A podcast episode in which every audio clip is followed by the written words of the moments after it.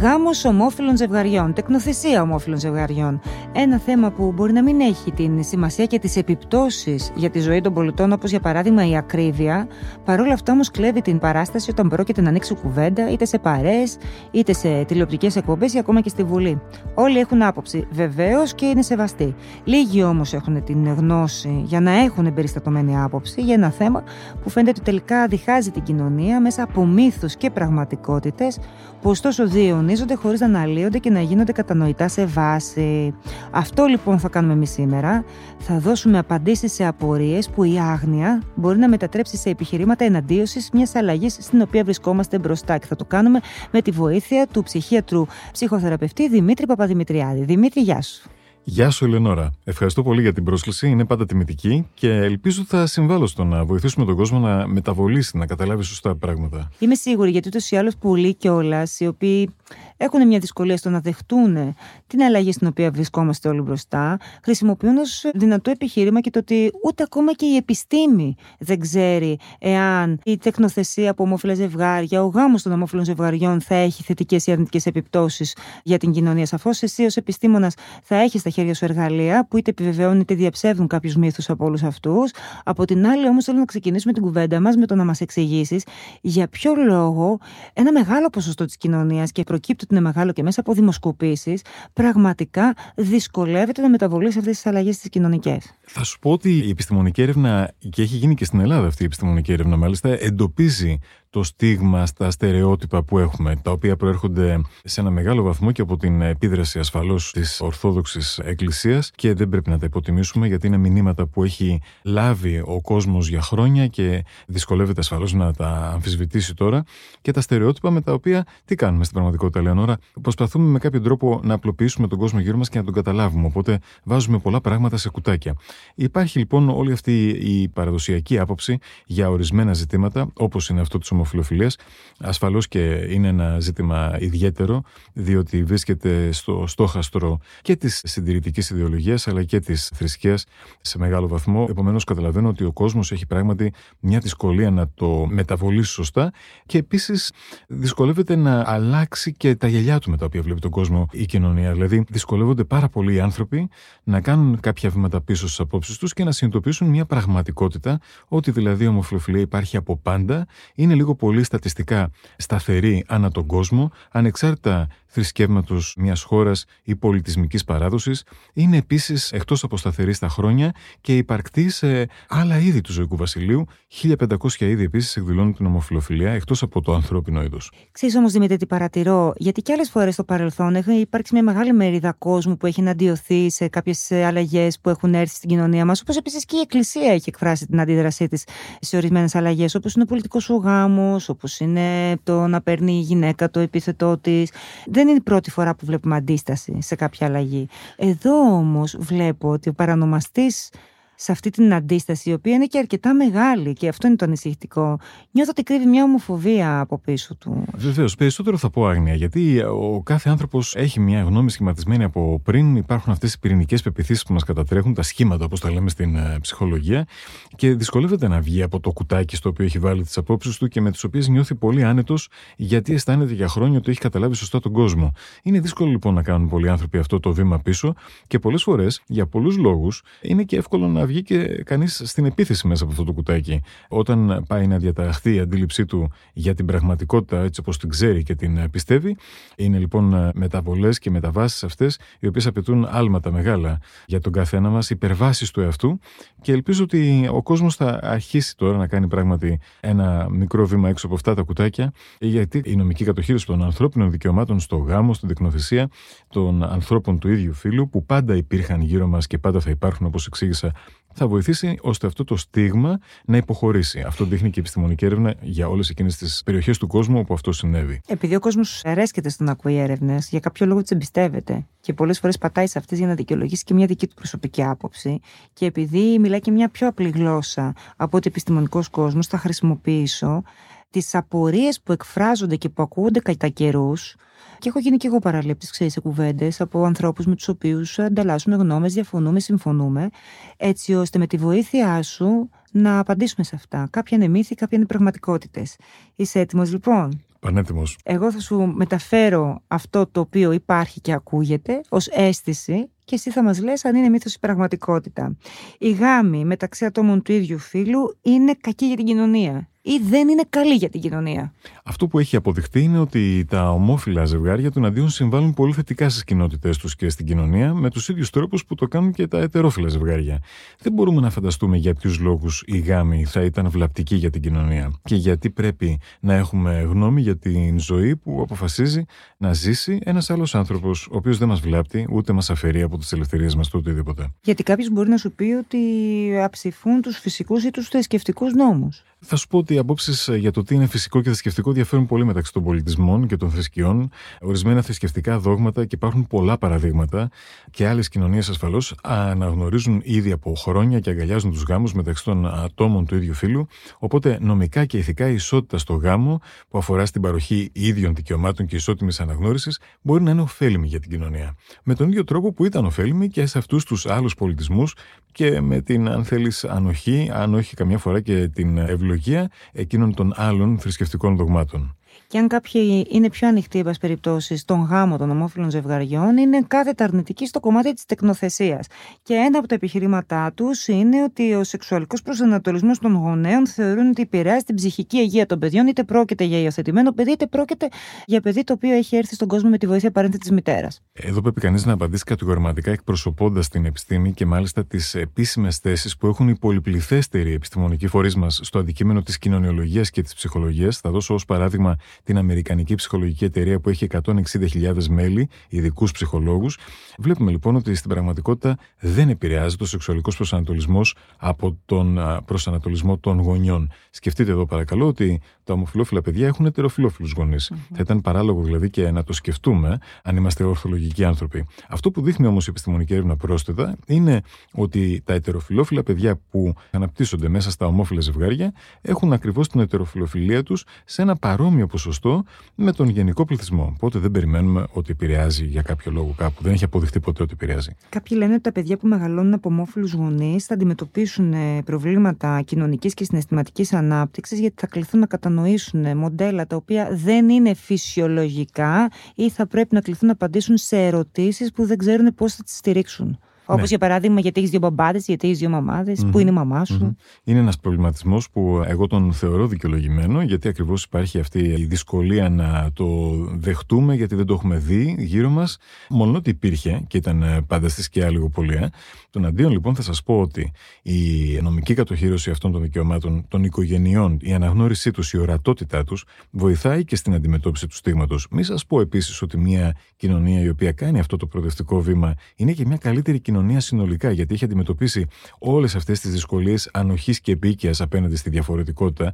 Είναι γεγονός λοιπόν ότι αυτή η κοινωνία που θα έχει καταφέρει να επιλύσει αυτή την δυσανεξία στη διαφορετικότητα είναι και μια καλύτερη κοινωνία έτσι κι αλλιώς. Τώρα, σε ό,τι αφορά την ανάπτυξη των παιδιών, που καταλαβαίνω ότι βεβαίως απασχολεί πάρα πολύ τους συνανθρώπους μας, θα σας πω ότι η επιστημονική έρευνα, αυτή η τεκμηριωμένη μεθοδολογικά, την οποία αποδέχονται και από αυτήν υιοθετούν επίσημες θέσεις οι επιστημονικοί φορείς μας διεθνώς, διαπιστώνει σταθερά και από ότι δεν υπάρχουν διαφορές στη συναισθηματική, ψυχική και κοινωνική ευημερία των παιδιών που μεγαλώνουν με ομόφυλους γονείς, σε σύγκριση με εκείνα δηλαδή που μεγαλώνουν από ετερόφιλους γονείς.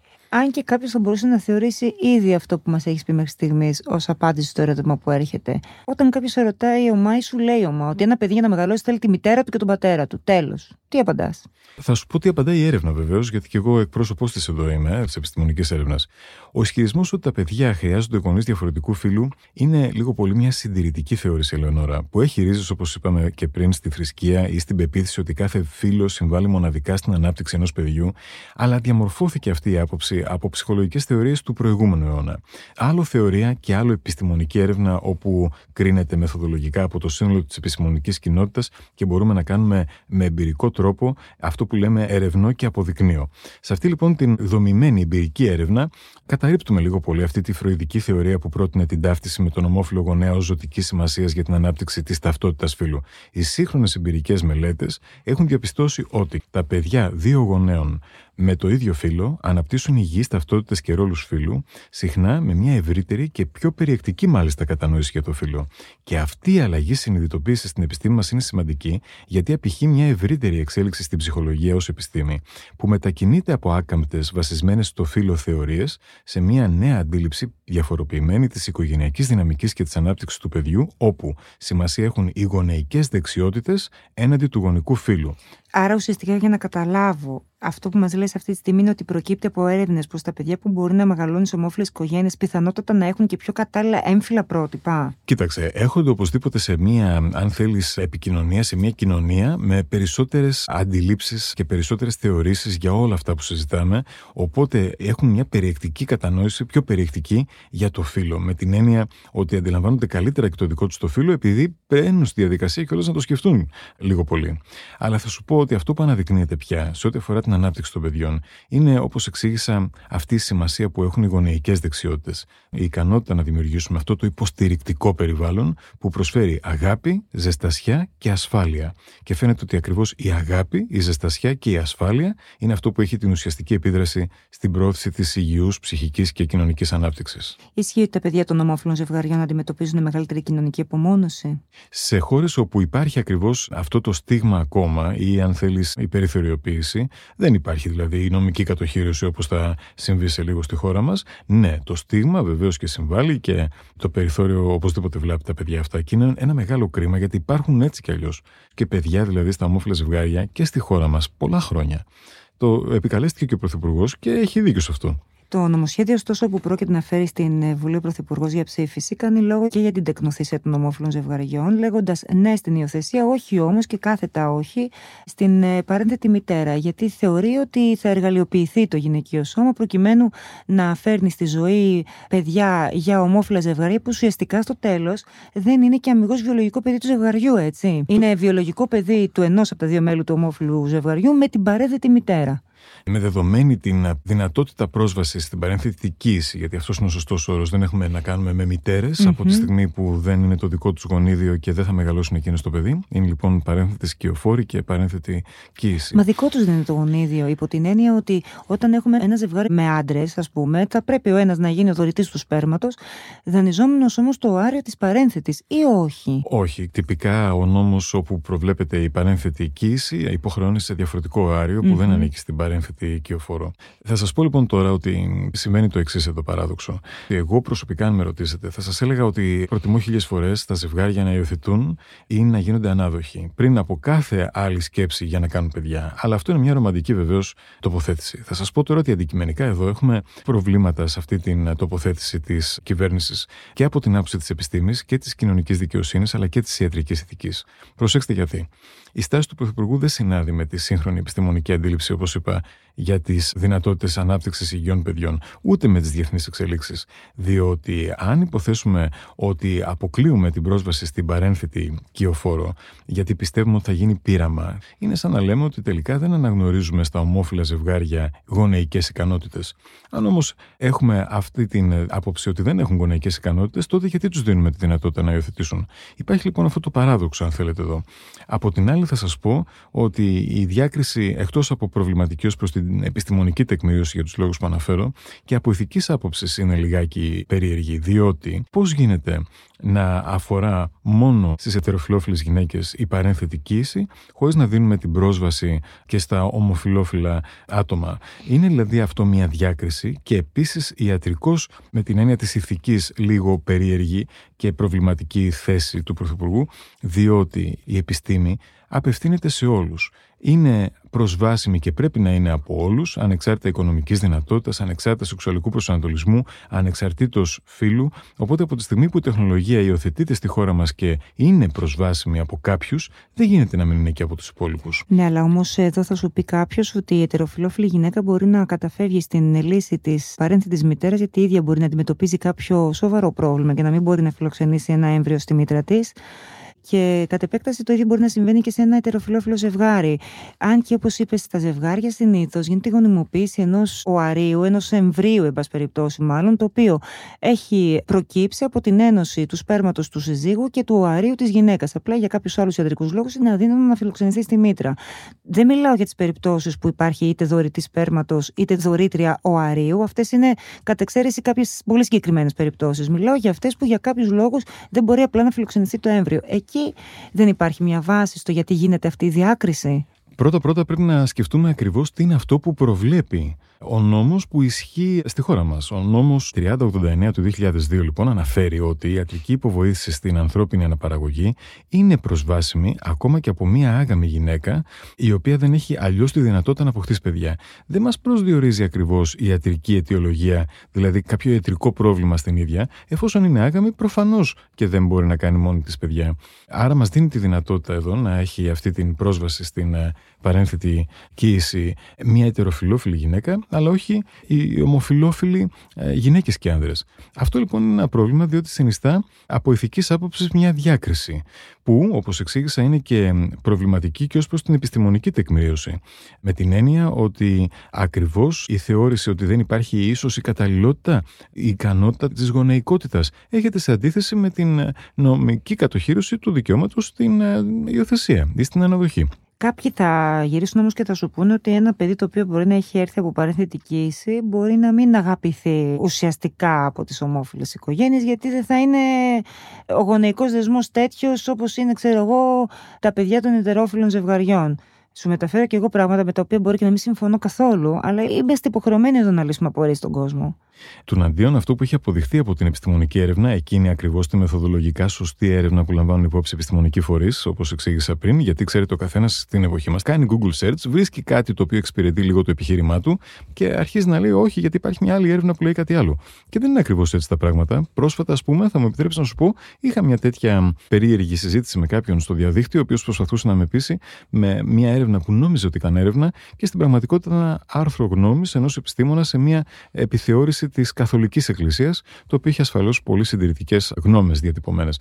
Θα σας πω λοιπόν ότι αυτό που ξέρουμε είναι, και είναι κατηγορηματικό αυτό, παιδιά, οι γονείς του ίδιου φίλου επιδεικνύουν πιο αφοσιωμένο στη λιγονική μέρημνα και μεγαλύτερη δέσμευση. Όσο και αν αυτό κάποιος τους ξενίζει.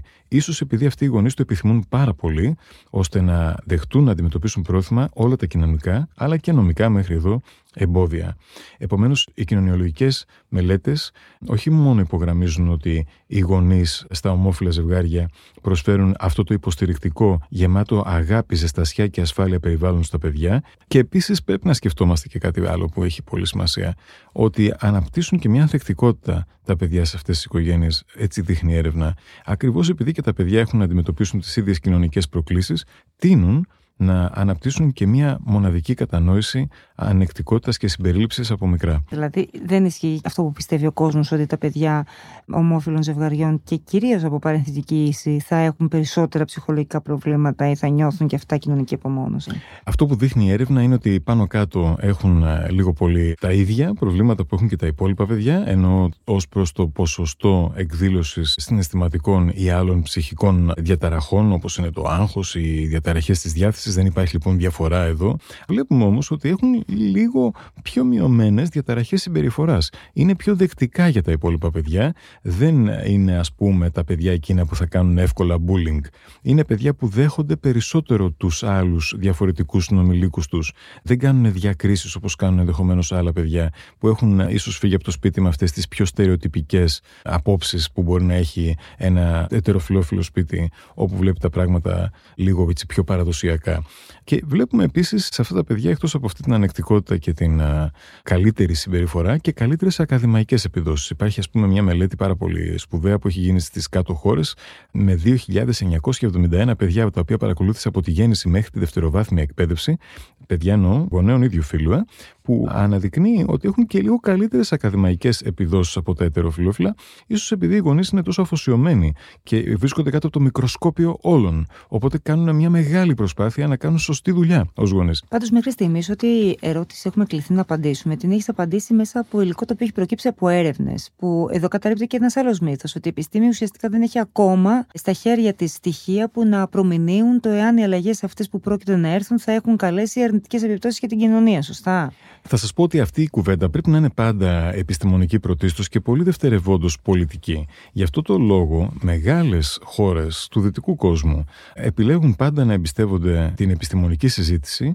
και να ενημερώνονται από τα επιστημονικά συμπεράσματα πριν υιοθετήσουν πολιτικές οι οποίες ξέρουν ότι βρίσκονται ενδεχομένως ιδεολογικά απέναντι σε ένα μέρος του πληθυσμού ή της κοινωνίας. Παίρνουν όμως τις αποφάσεις ενημερωμένες από την επιστήμη. Και έτσι λοιπόν και εμείς αυτό θα πρέπει να κάνουμε εδώ, να ακολουθήσουμε ακριβώς αυτό που μας λέει η επιστημονική έρευνα, η οποία είναι αδιάσυστη, είναι σαφέστατη. Την έχουμε υιοθετήσει σε άλλες χώρες εδώ και πολλά χρόνια. Παρακολουθεί τα παιδιά, μάλιστα των ομόφυλων ζευγαριών για πολλά πολλά χρόνια και δεν μας ανάβει κανένα λαμπάκι κινδύνου για αυτά τα παιδιά. Και τι θα απαντήσει η επιστήμη σε όλους αυτούς που λένε ότι εκεί έξω όλοι αυτοί που φέρουν αυτές τις αλλαγές θέλουν να μας κάνουν να ξεσυνηθίσουμε το φυσιολογικό και να βγάλουν το φυσιολογικό ως ανώμαλο και να κάνουν το ανώμαλο φυσιολογικό. Σου μεταφέρω λόγια τα οποία έχουν υποθεί και έχουν υποθεί σε δημόσιο λόγο. Ναι, έτσι είναι. Αλλά εγώ θα τους απαντήσω ότι κοιτάξτε να δείτε, οτιδήποτε υπάρχει στη φύση είναι φυσιολογικό εξορισμό. Και η παραλλαγή αυτή του ομοφυλόφιλου, δηλαδή σεξουαλικού προσανατολισμού, υπήρχε πάντα, θα υπάρχει πάντα δεν τη συναντούμε μόνος εδώ στην χώρα μας ξαφνικά τώρα τα τελευταία χρόνια που υπάρχουν τα μέσα ενημέρωσης και αυτό το, όπως το ακούω, walk culture το οποίο το προωθεί, πήγε και στην αρχαιότητα. Αναφέρεται στο συμπόσιο του Πλάτωνα, υπάρχει και σε άλλα 1499 είδη τουλάχιστον. Και θα σας πω και κάτι ενδιαφέρον. Μου αρέσει πολύ το παράδειγμα των πιγκουίνων εδώ, τα οποία κάνουν το εξής. Όταν για κάποιο λόγο χαθεί μια φιλική πιγκουίνα, υπάρχει πιθανότητα ένα ζευγάρι ομοφυλόφιλων πιγκουίνων να υιοθετήσουν το παιδάκι εκείνο και να το μεγαλώσουν αυτά. Καταπληκτικό. Δημήτρη, ως επιστήμονας πιστεύεις ότι θα πάρει χρόνο για να σταματήσουν αυτά τα θέματα να διχάζουν την κοινωνία και θα σταματήσει ποτέ η κοινωνία να διχάζεται γι' αυτό; Θα περάσουμε δηλαδή ποτέ σε μια φάση που θα ζούμε αρμονικά όλοι μεταξύ μας; Αφού γκράζουμε τις καινούριε γενιές, τα νεότερα παιδιά που είναι πολύ πιο ανοιχτό μυαλά, ίσως ακριβώς γιατί έχουν αυτή την πρόσβαση στην γνώση μέσω του διαδικτύου. Έχουν τη δυνατότητα πράγματι να μπολιάσουν το μυαλό τους και με άλλες γνώμες για τα πράγματα και όχι να στέκονται μόνο σε αυτό που ακούν στο σπίτι. Ευελπιστώ όμως ότι αν πραγματικά η πολιτική κάνει αυτό που κανονικά θα έπρεπε και οι ηγεσίες επίσης των χωρών, δηλαδή προχωρήσουν την κοινωνία χωρίς να περιορίζονται από το τι θέλει ένα μέρος της κοινωνίας που είναι ένα πολιτικό ακροατήριο ενδεχομένως το οποίο απευθύνονται, αλλά κάνουν αυτή τη γενναία κίνηση να πάρουν την κοινωνία και να την πάνε να βήμα παρακάτω σε κάποια πράγματα τα οποία είναι και επιστημονικά τεκμηριωμένα, αλλά εδώ που τα λέμε και ορθολογικά, τότε όντως θα μπορέσουμε να κάνουμε αυτά τα σπουδαία βήματα για να διώξουμε το στίγμα και να είμαστε, προσέξτε τι, μια κοινωνία περισσότερο αγαπημένη στο τέλος της ημέρα, στην οποία δεν λείπει κανείς, συμμετέχουμε όλοι ισότιμα, όλοι παράγουμε για όλους, ο ένας βοηθάει τον άλλον, υπάρχει ανοχή, επίοικια, όχι ενδοοικογενειακή βία, όχι περιθωριοποίηση, όχι στιγματισμός, όχι αυτό το επειδή είσαι διαφορετικός, είσαι κατώτερο. Αυτή θα είναι μια καλύτερη κοινωνία. Δημήτρη, για ακόμα μια φορά θέλω να σε ευχαριστήσω πάρα πάρα πολύ για την παρουσία σου εδώ. Εγώ, πάρα πολύ.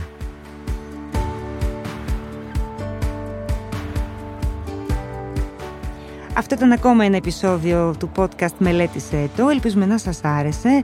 Μέχρι την επόμενη φορά να είστε όλοι καλά. Στην παραγωγή Σωτηρία Δημητρίου, ηχοληψία και τεχνική επεξεργασία ήχου, Ηλέκτρα Σιθιανάκη.